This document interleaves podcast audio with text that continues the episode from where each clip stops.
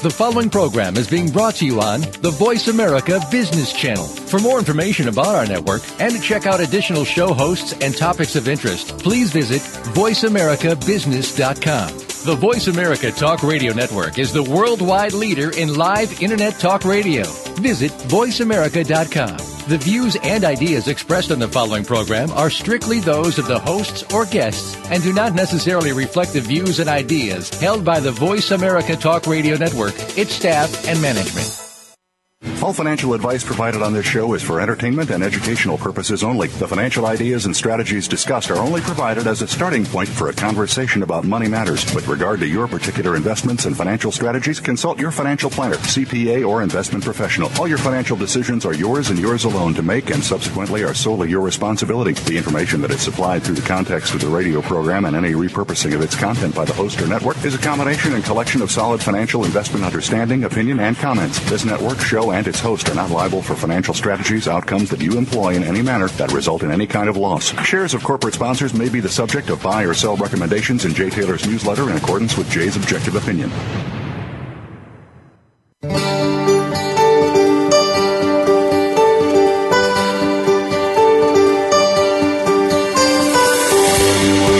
Welcome to Turning Hard Times into Good Times with your host, Jay Taylor. This hour will help investors fix issues and achieve personal gain. Now, here's your host, Jay Taylor. Welcome to Turning Hard Times into Good Times. I'm your host, Jay Taylor, and as I like to remind you each and every week, I'm also the author of a newsletter called Jay Taylor's Gold, Energy, and Tech Stocks, and my company, Taylor Hard Money Advisors, is also in par- partnership with Chen Lin, who publishes What is Chen Buying, What is Chen Selling. You can subscribe to either of those letters by going to miningstocks.com. That's miningstocks.com, or you can also go to J, Taylor Media, it's J A Y Taylor Media dot com to access those newsletters as well as this radio show and everything else that I do. You can also follow me on Twitter under the handle J Taylor Media. Well, I want to thank each of you for listening to the show, making it the number one show on the Voice America Business Channel. And I also want to thank our sponsors for making this show economically viable. Today's show is sponsored by Blue Gold Waters Technologies Limited, uh, Prophecy Platinum, Balmoral Resources, Golden Arrow Resources, and SGX Resources. Well, I believe we are approaching the buy of a lifetime for gold mining stocks, and in fact, we may now have seen the bottom. I have expressed this view in my monthly and weekly newsletter that were published last week. There are very strong reasons to think the gold share markets are now ready to rebound in spades, and in fact, lead gold bullion to the next leg up in the price of gold in what Dr. Robert McHugh believes will be a wave five, an Elliott wave five up move. And as Dr. McHugh has said in the past, wave five moves for gold are the most dramatic and most powerful in a secular gold bull market. Indeed, one of my favorite gold stocks and one that I have been buying for my own account aggressively is San Gold Corp. In addition to buying San Gold for my own account, it is a recommendation in my newsletter, and it has been uh, the company has been a sponsor to the show in the past. In just a couple of minutes, I will be speaking with uh, San Gold's recently appointed CEO, Ian Berzins, who seems to be making some real progress in turning this company towards a profitable gold mining operation at its Rice Lake gold mining complex in Manitoba, Canada. And I say that even given the low gold prices as they are now. Again, I want to tell you that I have been buying this stock aggressively in around the 10 to 12 cent range uh, after having purchased those shares at much higher levels in the past. Uh, but I do believe that if you are an investor in gold mining shares, uh, you will want to listen to what Ian Berzins has to say about what's taking place at uh, Rice Lake for this company in Manitoba. And I'm really honored to tell you that David Stockman is set to join me at approximately 3:30 here in New York to talk about his 700 plus page book titled The Great Deformation. I will want to ask uh, Mr. Stockman what the deformation of our economy will mean for Americans going forward and what he thinks we can and sh- should do to protect ourselves. How could you possibly miss what this very famous independent thinker in the Reagan administration has to say, someone with the courage to speak out against the establishment. At approximately 4 o'clock p.m., Dr. Robert McHugh will join me again to talk about his up and coming book called The Coming Economic Ice Age. Dr. McHugh thinks that we have a bit further to run on the bull market side, on the equity bull market. He thinks that we could see 17,000 on the Dow before it's over. But then he believes that we may be facing something much more serious than our grandparents experienced in the Great Depression.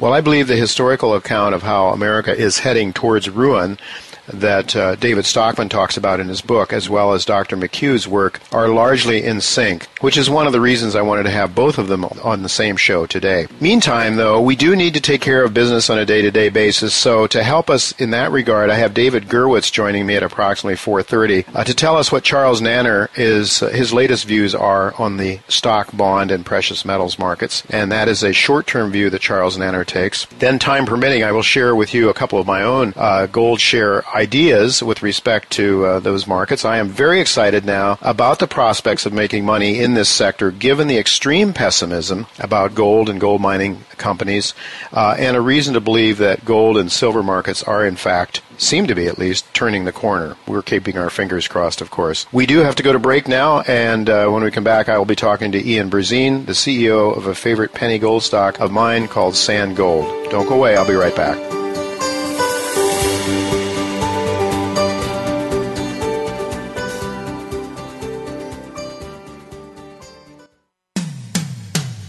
Comes to business, you'll find the experts here. Voice America Business Network. In this climate of increasing global economic uncertainty, just one safe haven remains precious metals.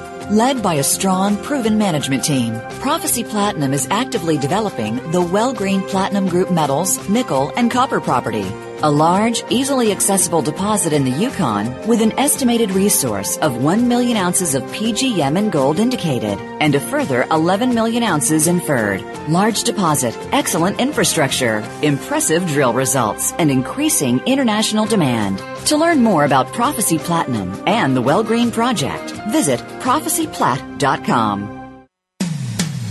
When it comes to business, you'll find the experts here. Voice America Business Network.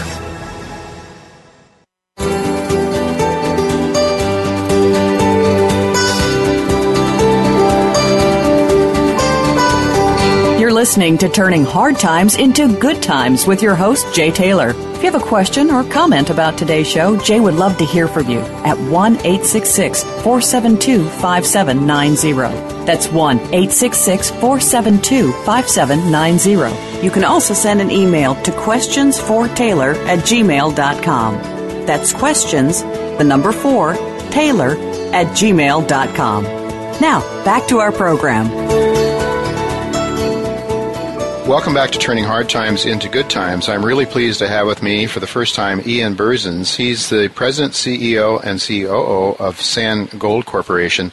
San Gold uh, trades on the Toronto Exchange under the symbol SGR, and you can buy it down here in, in the States, as I have, under the symbol SGRCF. There are approximately 335 million shares outstanding, and the recent uh, price of the stock has been between 9 and 12, 13 cents, somewhere in that range, giving it a market cap somewhere in the range of 30 to 40 million dollars. Well, San Gold has been a sponsor to this show in the past. It has been a recommendation in my newsletter, Jay Taylor's Gold, Energy, and Tech Stocks, and it has been a stock that I have been adding aggressively to my own position in the belief uh, and hope that the company still has a bright future despite it taking longer than I had previously envisioned uh, for its Rice Lake gold mining project uh, to turn profitable. But uh, I, I, might also mention that I visited the company's project at Rice Lake several years back and went deep underground uh, with uh, Dale Ginn at that time, who was the president of the company at that time. Um, and um, so I have more than a passing interest in this company. I really want to see them do well. So I'm just uh, uh, getting all those disclosures out of the way.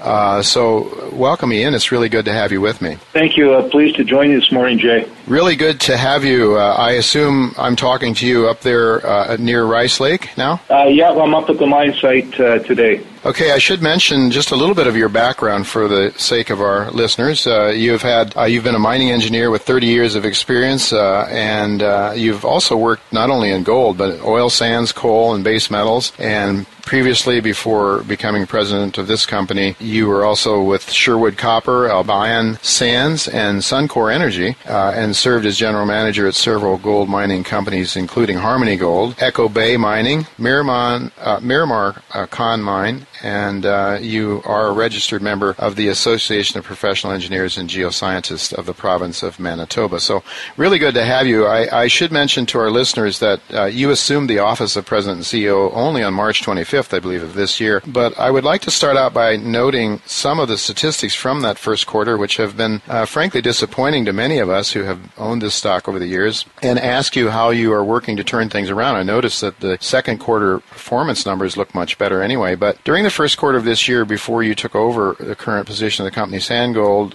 uh, its production was down and its costs were up to something over $1,100 per ounce. So, what were the factors leading to that sort of poor performance in the first quarter of 2013?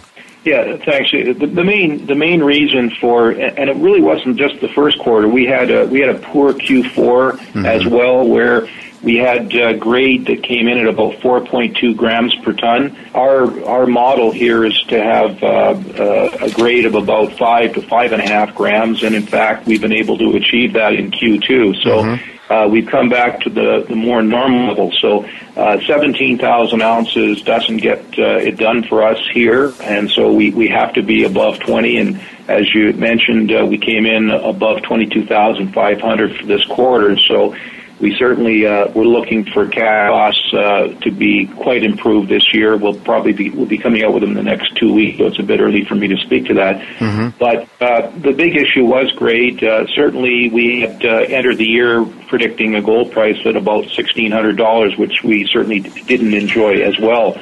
Uh, what we've done to correct that uh, has been that uh, we were on a uh, on a push to do as many ounces as we could uh, late last year and early this year in order to try to chase a, a higher ounce profile. Uh, under my leadership, we, we've elected to, to more right size the operation. We're predicting uh, our guidance right now is 75,000 to 90,000 ounces at about uh, five to five and a half grams. So uh, we think that this operation, as it's built today, is better sized to be in that lower range and, and not to be pushing above 100,000 until we get uh, more stopes that are available uh, for us. Mm-hmm. Yeah, I noticed that your uh, average millhead grade was something like 5.05 grams uh, for the last quarter, as opposed to 4.15. I think I saw for the for the first quarter of this year what do you, how do you account for the higher grades, and is it something that can be sustained over time? Yeah, it certainly can be sustained. Uh, the resource, uh, resource and reserve grade we're carrying is about six grams. Uh, we had to look with gold prices dropping below 14 and down towards 1250 uh, to look at what should be the appropriate cutoff grade. And so some of the ore that was going to the mill in Q4 and Q1 was in the range of even three and a half to four grams from parts of our hinge deposit. So what we elected to do was to actually stockpile lower grade ore, and about 20% of our production right now is being stockpiled as low grade, and then we're we're feeding the mill with about 80%. Now, when when uh, gold prices return, then we'll have an opportunity to treat that material as an incremental feed and uh, our mill is capable of running at 2,500 tons per day. We're currently running um, at uh, on average about 17 to 1,800 tons because that's what the mine is. Uh, that's what we're able to feed. So we still have capacity in the mill, and uh, we'll look at those uh, that low grade as as an incremental feed down the road. Yeah, I noticed that. Um, um, that you're spending a considerable amount of money uh, to integrate the A uh, the A shaft with existing infrastructure in order to decrease material handling costs. How far along are you on that project, and, and how much money will you need to spend yet to complete it? Yeah, we're we're making good progress on that. Uh, what we did. Uh, we had a contract. We have a contractor that's doing the work on 16 level, which is about uh, 2,400 feet underground, mm-hmm. and uh, we have to push out about uh, over a kilometer or also over two kilometers uh, to get out underneath what we call our hinge deposit and then again further uh, distance in 2014. What that's going to do for us is allow us to, to take the ore that's currently being trucked to surface from the hinge in the 007 and drop it down to a high speed tram on 16 level and then also 26 level, and then utilize the uh, the Rice Lake shaft to, to optimize the haulage cost. So we're uh, we're on track to be underneath the double or the hinge deposit uh, by the end of this year, and we've actually cross-cut a down dip extension of the 007 on 26 level already. So mm. in terms of that second part, we are ahead of schedule at 26, and uh, we're on schedule on 16. Once those developments are, are completed uh, towards the end of next year, uh, 26 will be done complete. But once 16 is done, then our then our sustaining uh, money tends to be about $2 million a month on capital to support the mining methods here, which are mechanized cut and fill and long hole mining. Mm-hmm. Mm-hmm. So, so I guess it's it's saving you energy costs by by connecting the the A-frame. Well, the big saving is is uh, will be on, in a reduction on trucking. Uh, uh-huh. Our truck currently hauling from uh, from the new discoveries. Uh, the round trip is about an hour and a half. Mm. So you've only got the time an operator and a truck, but you've also got the diesel costs and the mm-hmm. tire costs. So mm-hmm. if we're able to drop that ore down to the high speed tram and up A shaft, it's going to allow us to make a significant change in our um, in our transportation costs. And then we have a choice is that if we have sufficient stopes, then those trucks can be used to be working more regionally in those stoping areas and, and uh, as a result, it would give us that opportunity to potentially even increase production because we, we would have the equipment to do so. And increase production up towards that mill capacity of 2,500 perhaps, and I would think there would be uh, considerable economies of scale that would run with that. Absolutely, and I mean at this point the the mill is in good shape. Uh, we we have some potential to expand it further, but we're really at the point where we, we need to get sufficient working areas uh, we had originally planned to leave the Rice Lake mine, uh, the, the, the mining end of it, the actual uh, stopes, on hold until the infrastructure was complete. Uh, part of the reason that the grade has improved is we brought back on stream uh, some of the ore production from Rice Lake, and Rice has historically been some of our better grades. So that's also a contributor to the better grades in Q2 and then what we'll enjoy in Q3 and Q4 this year. I understand, uh, you know, given the the market conditions that we're in now, you've uh, put on a real push to cut not just cash costs, but uh, uh, but all-in costs. Could you comment on, on what some of the cost uh, saving measures you've taken to to try to to try to improve the profit picture here? Sure. I mean, on the cash or on the cash cost front, I mean, some of the some of the things that we did do was uh, we, we did a layoff of about 5% of the workforce. We're, we're critically looking at how many people should be here. Currently running the operation with about 420 employees as compared to a budget of about 480. So hmm. the unit activities with the, with the workforce have been very good. Uh, we made a small reduction on our pension plan this year, which was discretionary, and we hope when gold prices come back, we're going to be able to start uh, uh, paying back into that again the plan still exists, but uh, so it was a, a tough cut. Uh, senior management, myself and others, took salary cuts and didn't take bonuses last year. So we're trying to look at uh, at holding the, the spends in those areas. And uh, but on the capital front, uh, we uh, we've purposely either deferred or canceled certain projects. We at one point were looking to build a mid shaft loading uh, pocket in the A shaft, but we felt that for an investment of 10 to 12 million dollars, it really didn't make sense when we have capacity already in the A shaft. Mm-hmm. Uh, so we are, but we're going to, we're in the process of, of cutting about 20% of that planned capital spend. Uh, we have historically been a large uh, uh, explorer. Uh, we've had budgets of, of 250,000 meters for about the last three years. Yeah. And that's contributed, of course, to a large uh, resource of, of 3.5 million ounces globally. But when we look at things now, we're not getting credit for drilling. Uh, we had an obligation under in Canada. Uh, we raised some money under a flow-through uh, concept, which you're familiar with. Mm-hmm. And uh, we have an obligation to spend about 16, 17 million dollars this year on on exploration expenses. We've spent about nine to date, and, and seven will be spent in the second half. But going into next year, we're critically looking at what is the right size for exploration spending, and I can say that we're going to be cutting back uh, simply because we have. Uh, it'll be much more important for us to convert the inferred up to the measured and indicated category as compared to finding new deposits. Mm-hmm. We will have a, a, modest regional program, and because the mill uh, within our land package here, we have some exciting opportunities. We are um, we will look at at uh, exploration spending from the perspective that if we we're, we're drilling based on success, so that if we get onto a structure that we think can be turned around in short order, then uh, then we'll justify monies to go after that drilling. But sure. globally speaking, uh, we will not be drilling at the level that San Gold historically has. Well, indeed. Uh, I mean, San Gold has been drilling at a, at a torrid pace. I mean, it's.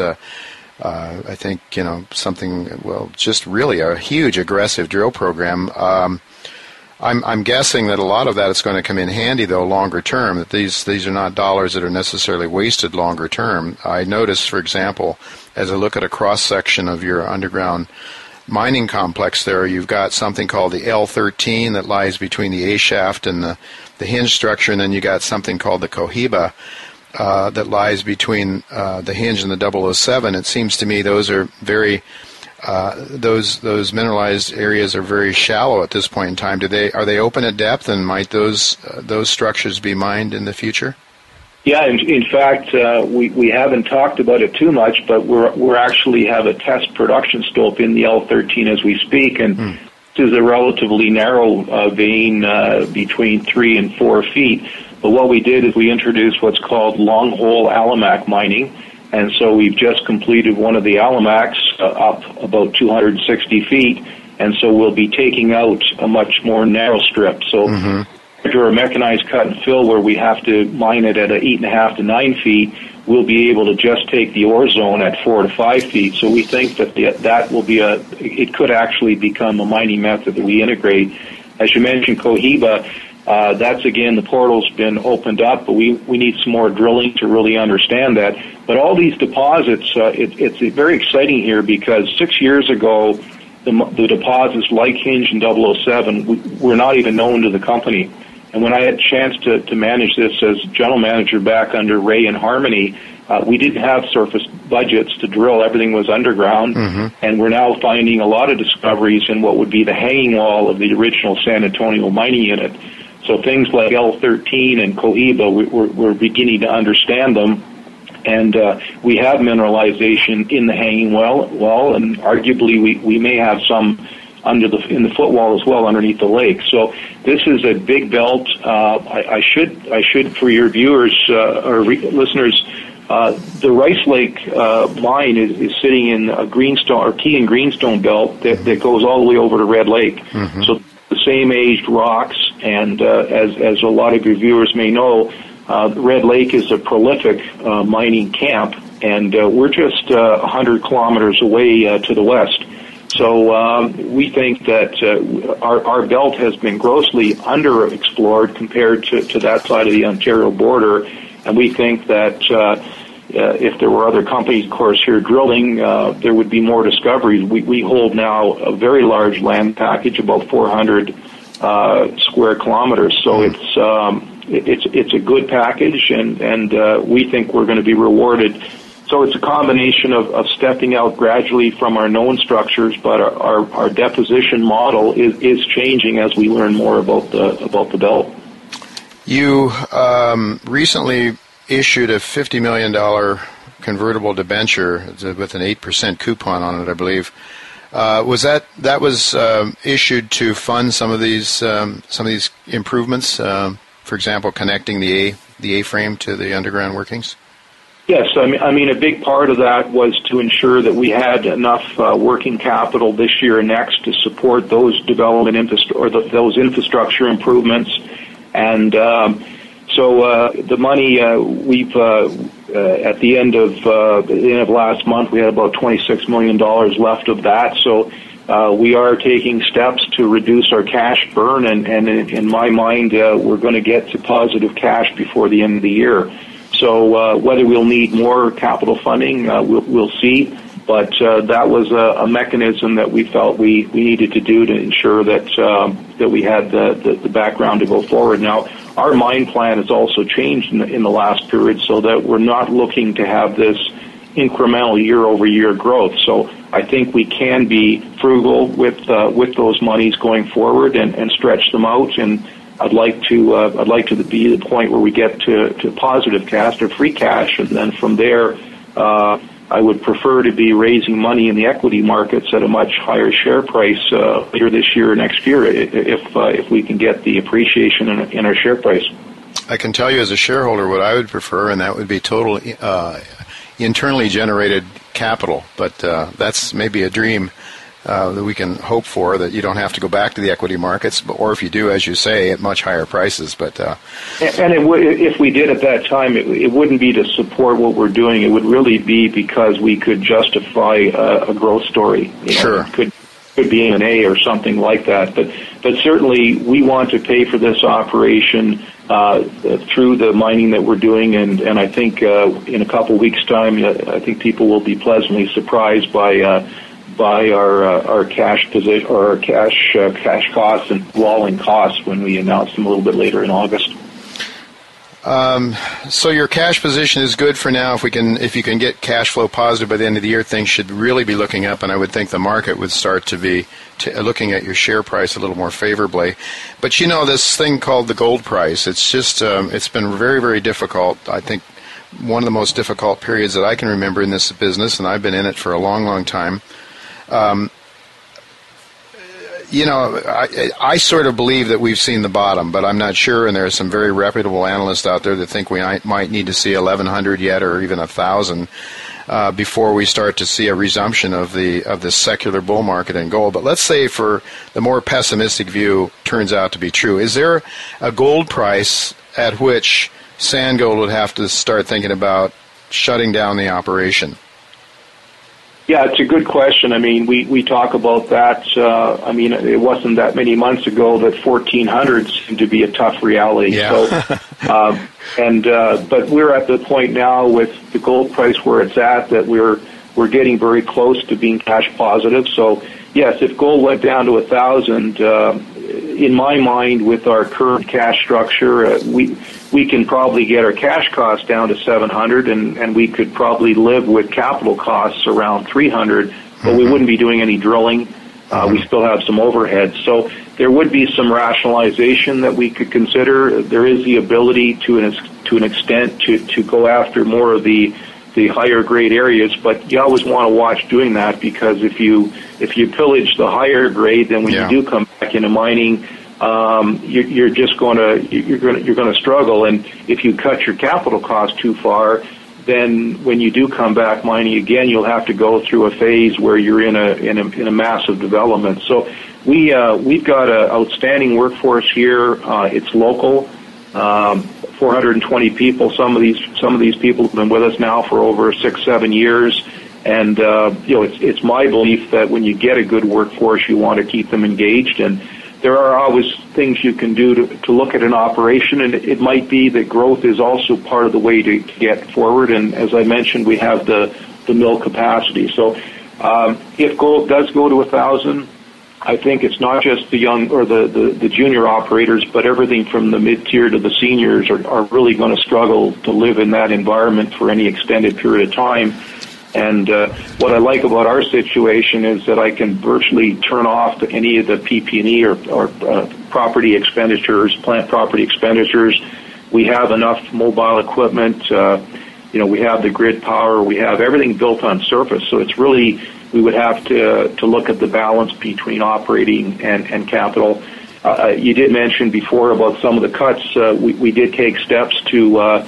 We've uh, we're in the process of, of shutting down our Toronto office. We're down to one person there, so. Mm-hmm. We're, we're looking at all the things where every dollar here now is discretionary, and uh, so we, I, I'm of the view that, that the gold price it won't go to a thousand, but at the same time, we're going to plan for that eventuality. So we're trying to make tough cuts today that um, if things continue to drop, then it won't be as painful, and we have options to uh, to keep our heads above water. Yeah, indeed. And I, I want to make clear to my listeners that I'm not predicting $1,000 for any length of time, at least. I think that we're in a bottoming process here. Uh, and in fact, uh, Bob Hoye, an analyst out of Vancouver, is making the point that the share that the gold shares are the, are most more oversold or as oversold as they've been only four times in the last uh, 100 years. So, and his thoughts are that we're in the process of that the gold share markets will probably lead the gold bullion markets up. So I, I, I can see, Ian, that you are planning to survive this very difficult time, and those that do survive are much stronger for it. And it looks to me like you're making plans to. Uh, uh, to really put shareholders in a very good position longer term. I mean, I'm saying that as a shareholder and one that has that, that has really championed uh, the story for a long time. It's not been easy, but this is a tough industry, isn't it? It is, and I, and I guess the other thing I'd be remiss in not speaking to is uh, the other strategy is that we're, we're going to we're looking at everything as either core or non-core assets, and mm-hmm. where we mm-hmm. can, we're going to try to monetize those non-core assets. Uh, we released uh, yesterday that we had acquired uh, Wild, Wildcat's position or large yes. part position. Some people were confused and, and maybe critical, but we had a situation where we had an 80%, uh, we, we were going to earn 80% in, in about 170 hectares, very prospective ground that we've been drilling. Uh, but we didn't, we really didn't have an equity position until we had completed all the terms over four years. So we were able to negotiate 100% acquisition, uh, and, and effectively defer about two and a half million dollars in uh, in otherwise work commitments over the next two years. So uh-huh it's a very attractive uh, decision for us. So, it, on one hand, spent a little bit of cash and a few shares, but we've significantly increased our land position here or consolidated it at, at a time, you know, when when things are tough. So. That's one issue. The other one is we have a very interesting uh, interest in, in our junior exploration company called SGX yes. uh, Resources and uh, SGX is, is having good success on what's called the Tully deposit that's north of Timmins and also the Timmins South deposit or the Hilson. And in both cases, uh, Dale Ginn, our, our past president here, uh, Dale's president of that entity, and uh, they're doing very well. Uh, again, they're, they're struggling with the share price, but uh, uh, on the south, uh, on the Edelson, we're looking at that as something that could be a, maybe a smaller scale of Cote Lake, and uh, so it's it's halfway between the Young Davidson uh, AuRico's project and and the um, um, and the uh, well, IAMGOLD now. Sorry, mm-hmm. with uh, with Trelawney. So that's going to be a large, low grade deposit, and it's open. Uh, so that's going very well.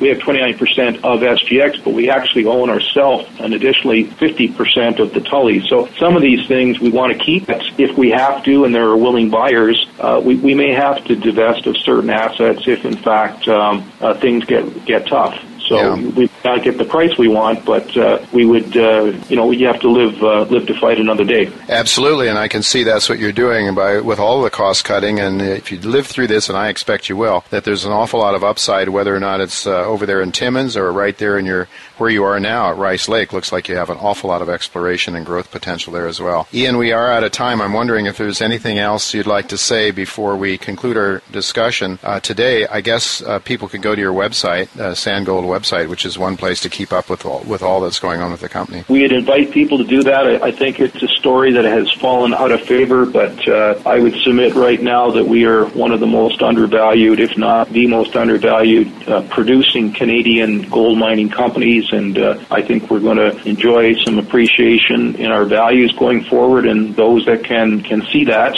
um, I think it's uh, it's a good it's a good time to to look at San Gold. So, but I, I appreciate very much the opportunity to uh, to talk this morning, Jay. Well, thank you very much, and I might just add to my listeners that I feel very very much in agreement with Ian because I've gone out and purchased shares for my own retirement account. Of course, we want all of you listening to this show and to our discussion with Ian uh, to do your own research and uh, and think about it. We're not I'm not suggesting by any means, and certainly Ian less than I even suggesting that this is uh, this is a sure thing. I mean, this is a high risk business. Uh, it is these shares are speculative, but I think uh, Ian is doing a great job in bringing things around and uh, get, allowing this company to live to see another day. And I think those days are going to be much brighter as I look forward uh, to a resumption of the bull market in gold. Thank you very much, Ian, for being with us. Folks, don't go away because coming up next will be David Stockman. He was the director of the Office of Management and Budget in the Reagan administration Administration. Mr. Stockman has written The Great Deformation. That's a fabulous 700 page book that I think offers the most thorough account of why our country is straying so far from what our founding fathers risked their lives to give us and why we have to spend so much time thinking about investing in gold and other strategies to protect wealth rather than employing our resources in generating additional wealth. If you care about those you love, you can't afford to miss the wisdom of David Stockman, who will be with me right after the break.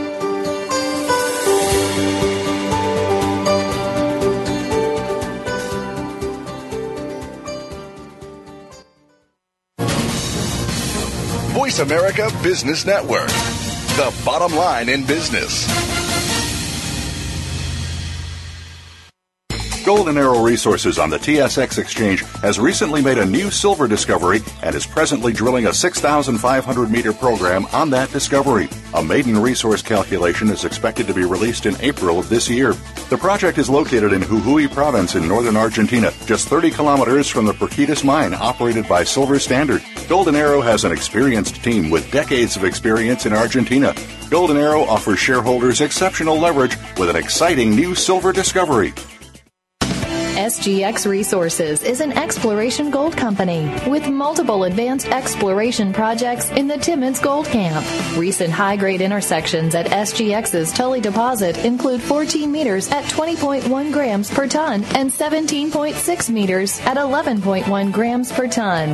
The deposit is currently more than 600 meters along strike with a depth of up to 250 meters and remains open in all directions. SGX Resources trades on the TSX Venture Exchange with the trading symbol SXR. Visit our website at www.sgxresources.com.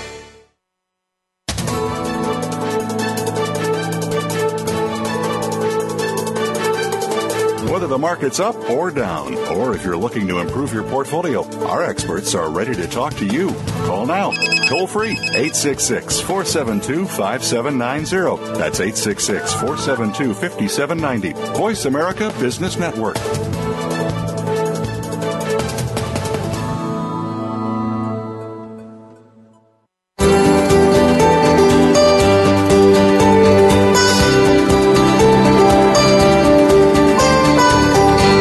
Listening to Turning Hard Times into Good Times with your host, Jay Taylor. If you have a question or comment about today's show, Jay would love to hear from you at 1 866 472 5790. That's 1 866 472 5790. You can also send an email to questionsfortaylor at gmail.com.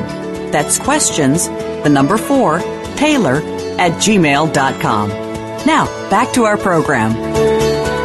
Welcome back to Turning Hard Times into Good Times. I'm your host, Jay Taylor, and I'm really pleased to have with me today David Stockman, former Michigan congressman, but a man who is perhaps best known for his honest and truthful appraisal of the U.S. budget when he was uh, head of the Office of Management and Budget in the Reagan administration.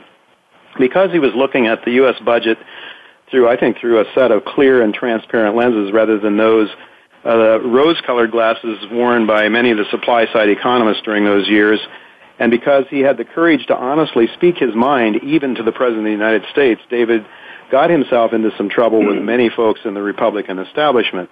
But for that, I think all Americans owe him a great big thank you because he dared to step out against the groupthink that was problematic in the 1980s, but I would argue is even more problematic now. But we also owe David a big thank you, I believe, for his, uh, as well for his masterpiece on recent American financial and economic history, his 700 plus page book titled The Great Deformation. That was published earlier this year, and despite its criticism of the establishment, David has received a great deal of attention in the mainstream media here in New York and elsewhere, uh, even very considerable coverage in the New York Times uh, and other written press. David Stockman not only brings a uniquely uh, independent perspective of how things work in Washington, but also he provides us with an equally clear vision of how Wall Street seeks to partner with Washington to circumvent the natural laws of free markets, which is described as uh, crony capitalism.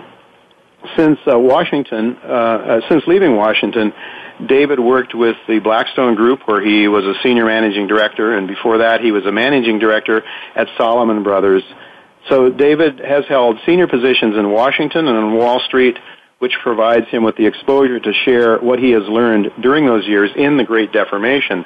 Of course, David is not alone in that regard. There have been many senior executives on Wall Street who have also taken senior positions uh, in administrations in Washington. But what I believe does make David Stockman unique is that he is an honest, independent thinker who is willing to say what he believes, even at times when it may not be self-serving. So, David Stockman, it's really a pleasure and an honor to have you with me today. Thank you for coming on Turning Hard Times into Good Times. Well, Jay, I'm very happy to be with you, and I appreciate very much your kind words. You know, when my book came out, uh, it generated a lot of flying brickbats from a lot of directions. but, uh, you know, it does demonstrate something. It was denounced, uh, as you could imagine, rapidly uh, by the Keynesians, to be expected, but also by the monetarists and also by many of the supply siders.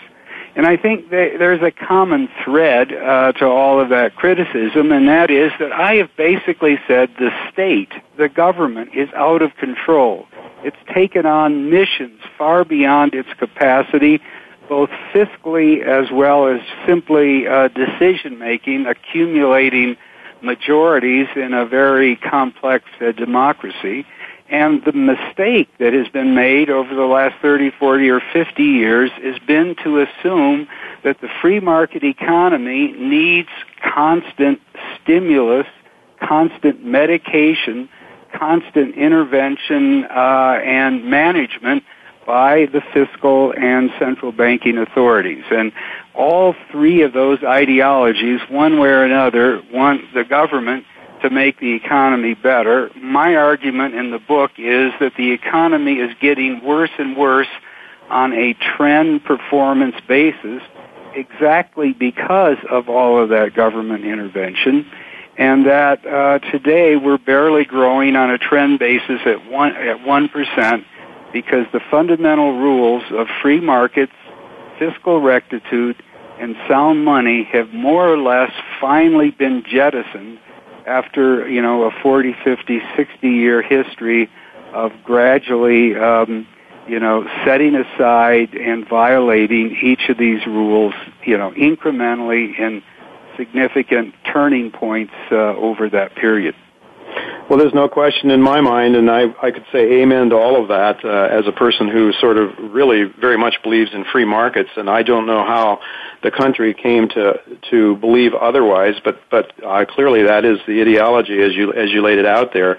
You know, David, the uh, the mainstream media has always led us since the Lehman Brothers debacle has always led us to believe that the 700 billion dollar TARP bailout uh, was not only good for Wall Street, was also good for every human being that lives in America. And I don't believe that, uh, I'm sure, I know that you don't buy that. Can you explain why sure. uh, the faulty argument on the part of the mainstream press? Why is it not good for Main Street? Well, uh, you can't have capitalism unless you have uh, the freedom to both succeed and fail.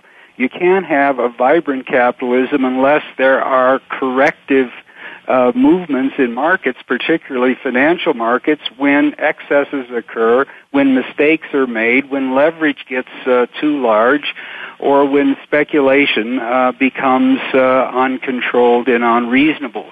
And that's what 208 September, the Lehman uh, event in September 208 was all about.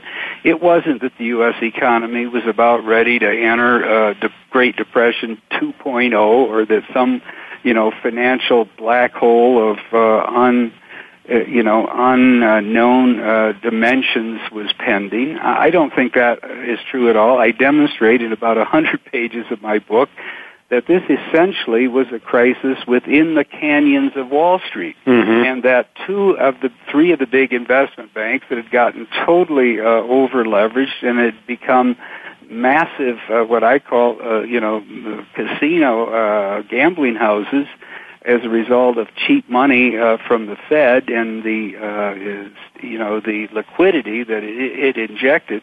But anyway, my point is that at that point, Bear Stearns was down, and it should have been. Lehman failed, and it failed for good reasons. It basically was insolvent, and uh, Merrill Lynch, uh, you know, would have failed had it not been um, you know, put into the arms of Bank America. So there were two uh, gambling houses standing. Goldman Sachs and Morgan Stanley. They should have been allowed to fail. They could have gone through the normal bankruptcy process. They could have been reorganized into smaller, uh, more uh, disciplined, more focused uh, businesses. The leaders who would have emerged from a proper bankruptcy process would have lost all of their equity value in the old companies. They would have ended up chastened. They would have ended up uh, running the successor businesses in a far more disciplined uh, and prudent manner. So the idea that this was going to spread to the overall Main Street banking system around the country is just totally wrong. I demonstrate the Main Street banks did not have all of these toxic assets, all of these, you know, uh, gam- uh, basically gambling-based securities like CDS, CDOs, CDO squareds, and so forth.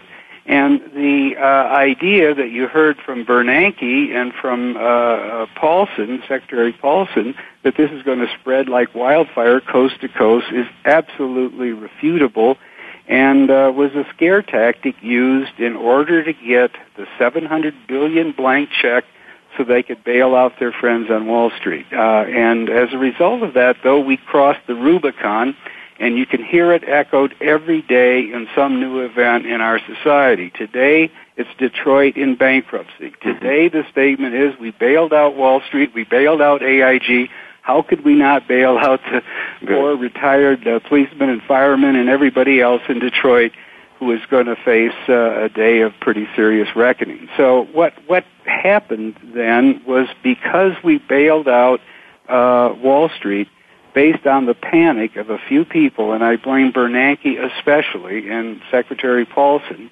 We now have no fiscal discipline. We now have no ability uh, to tell the squeaky wheels that come along, whether it's the farmers who got, you know, a couple weeks ago a huge new $200 billion uh, 10-year farm uh, subsidy program, or Detroit, or everybody in between, uh, you know, that the taxpayer is there as a punching bag uh, to deal, uh, to make life better uh, for whoever can uh, get their, um, you know, uh, hand in the till.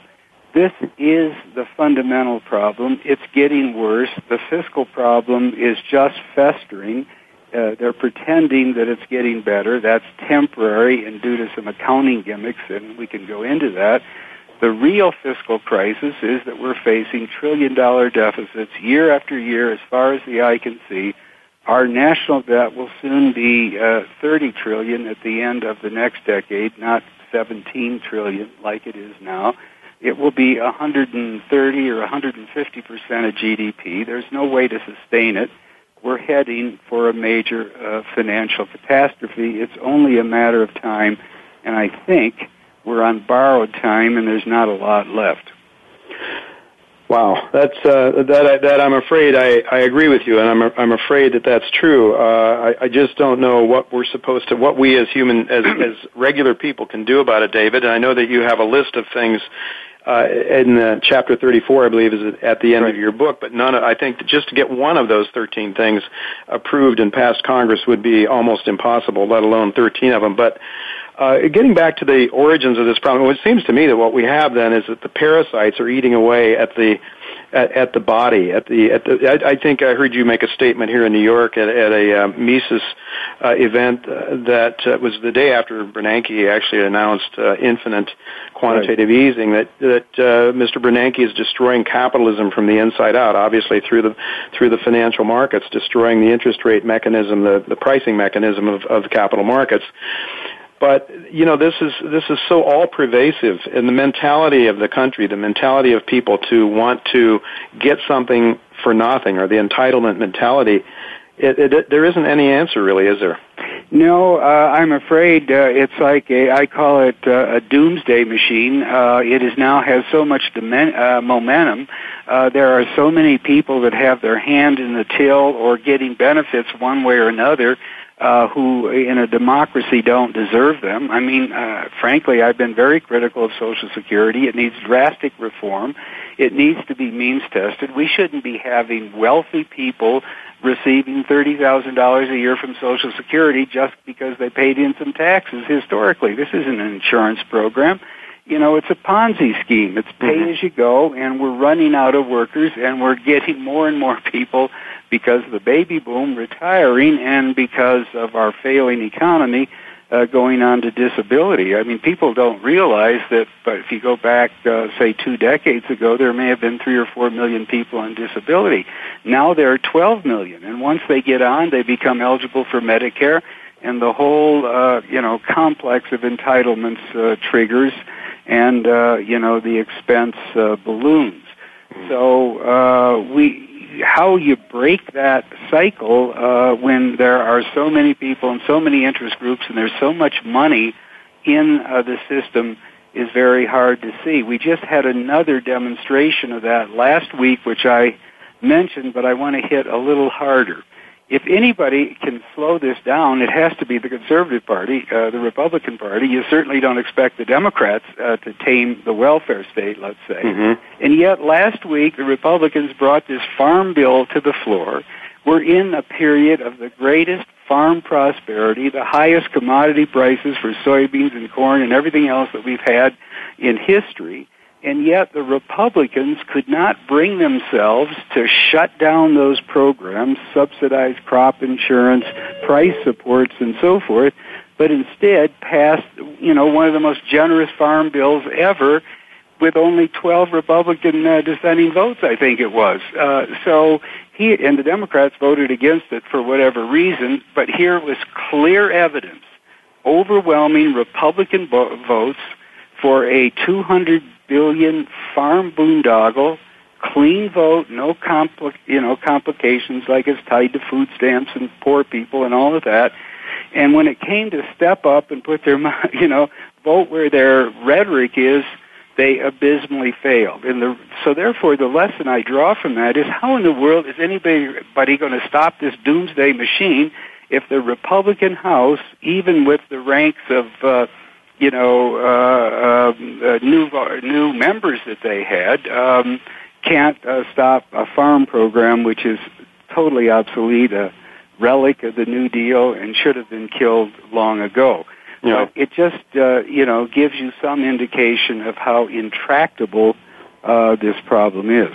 Yeah, David. Well, that we, given the limited amount of time, I want to you know, I, I believe that it's it's impossible to to fix it right now. That are we going to have to see things break down before we can see things get better? That's one question. And then uh, it's my hope that people like you, Ron Paul, and others who are out there, I think, seeing the world as it really exists, seeing capitalism as it should exist, not the perverted capitalism that we have. Uh, it, it, I guess what we have to hope for is that somebody will go back and and see and revisit the real cause of the problems that, that we have now and what was really, uh, you know, some of the trigger points along the way. And, and my way of thinking in my lifetime, the most important thing that took place was uh, August 15th, 1971, when Richard Nixon took us off the gold standard. Would you see that as a key?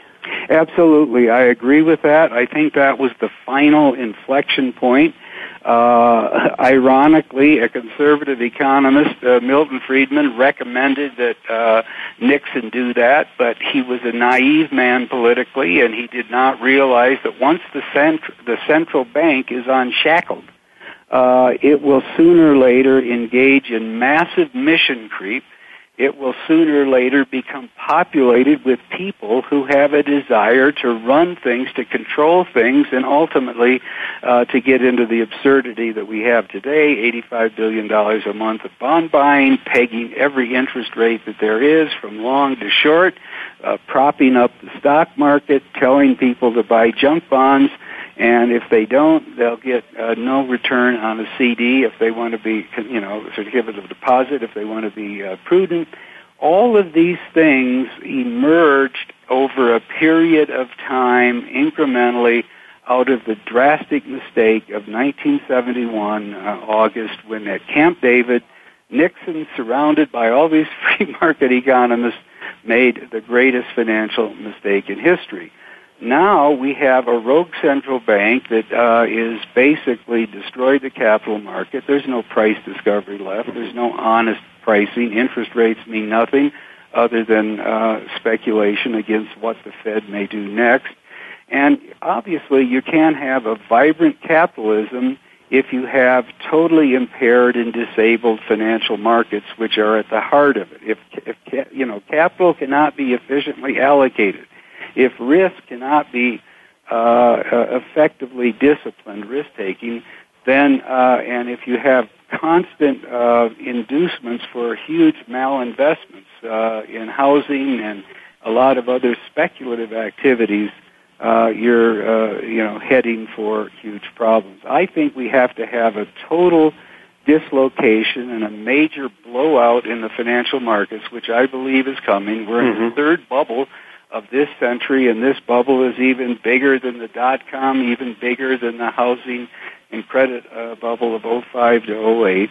And maybe if we get a uh, severe, uh, uh, violent crisis in the financial markets, the policies of the last decades will finally be discredited enough that people who want to move in a totally different direction will have a chance to have their voice heard. Look at Ron Paul. He was right on many things, and yet he couldn't even be invited to the Republican convention to state his beliefs after uh, a very uh, powerful run in the primaries. So yeah. that all has to change, but it won't change um, on its own. There's going to have to be a thundering crisis um, yeah. and dislocation before we can uh, embark on a new direction.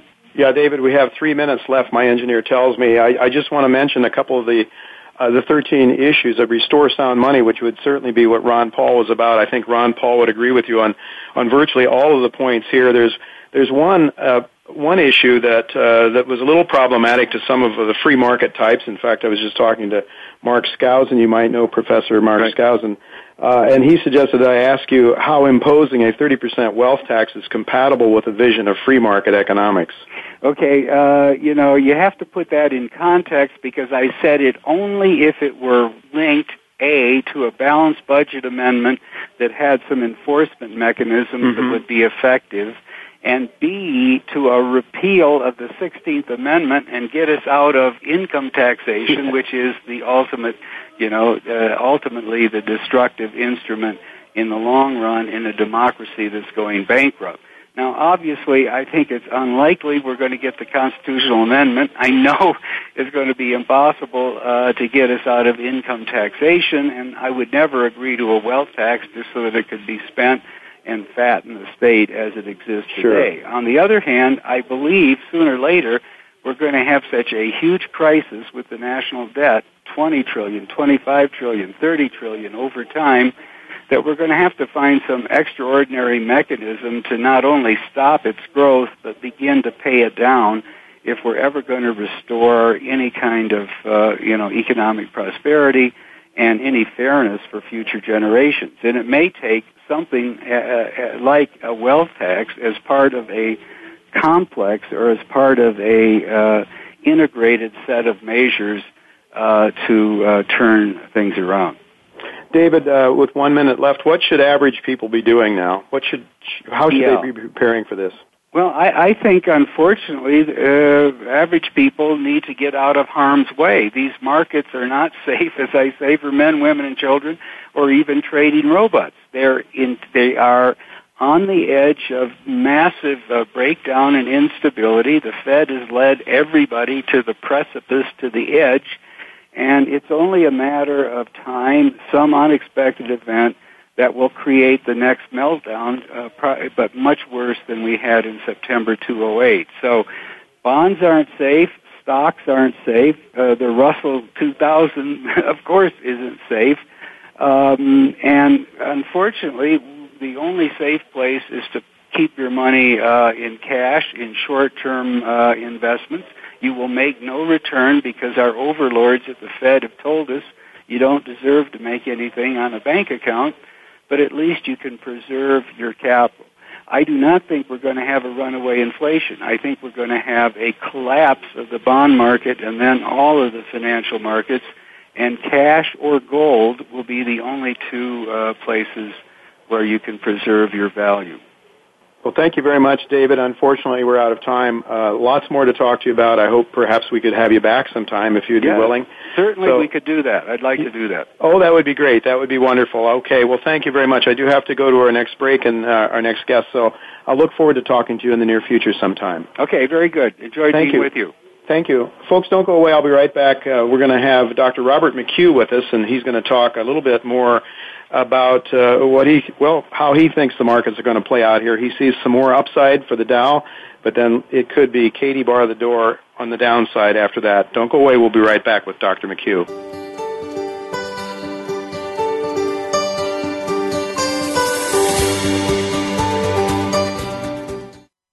In this climate of increasing global economic uncertainty, just one safe haven remains precious metals. Led by a strong, proven management team, Prophecy Platinum is actively developing the Wellgreen Platinum Group metals, nickel, and copper property. A large, easily accessible deposit in the Yukon with an estimated resource of 1 million ounces of PGM and gold indicated and a further 11 million ounces inferred. Large deposit, excellent infrastructure, impressive drill results, and increasing international demand. To learn more about Prophecy Platinum and the Wellgreen Project, visit prophecyplat.com.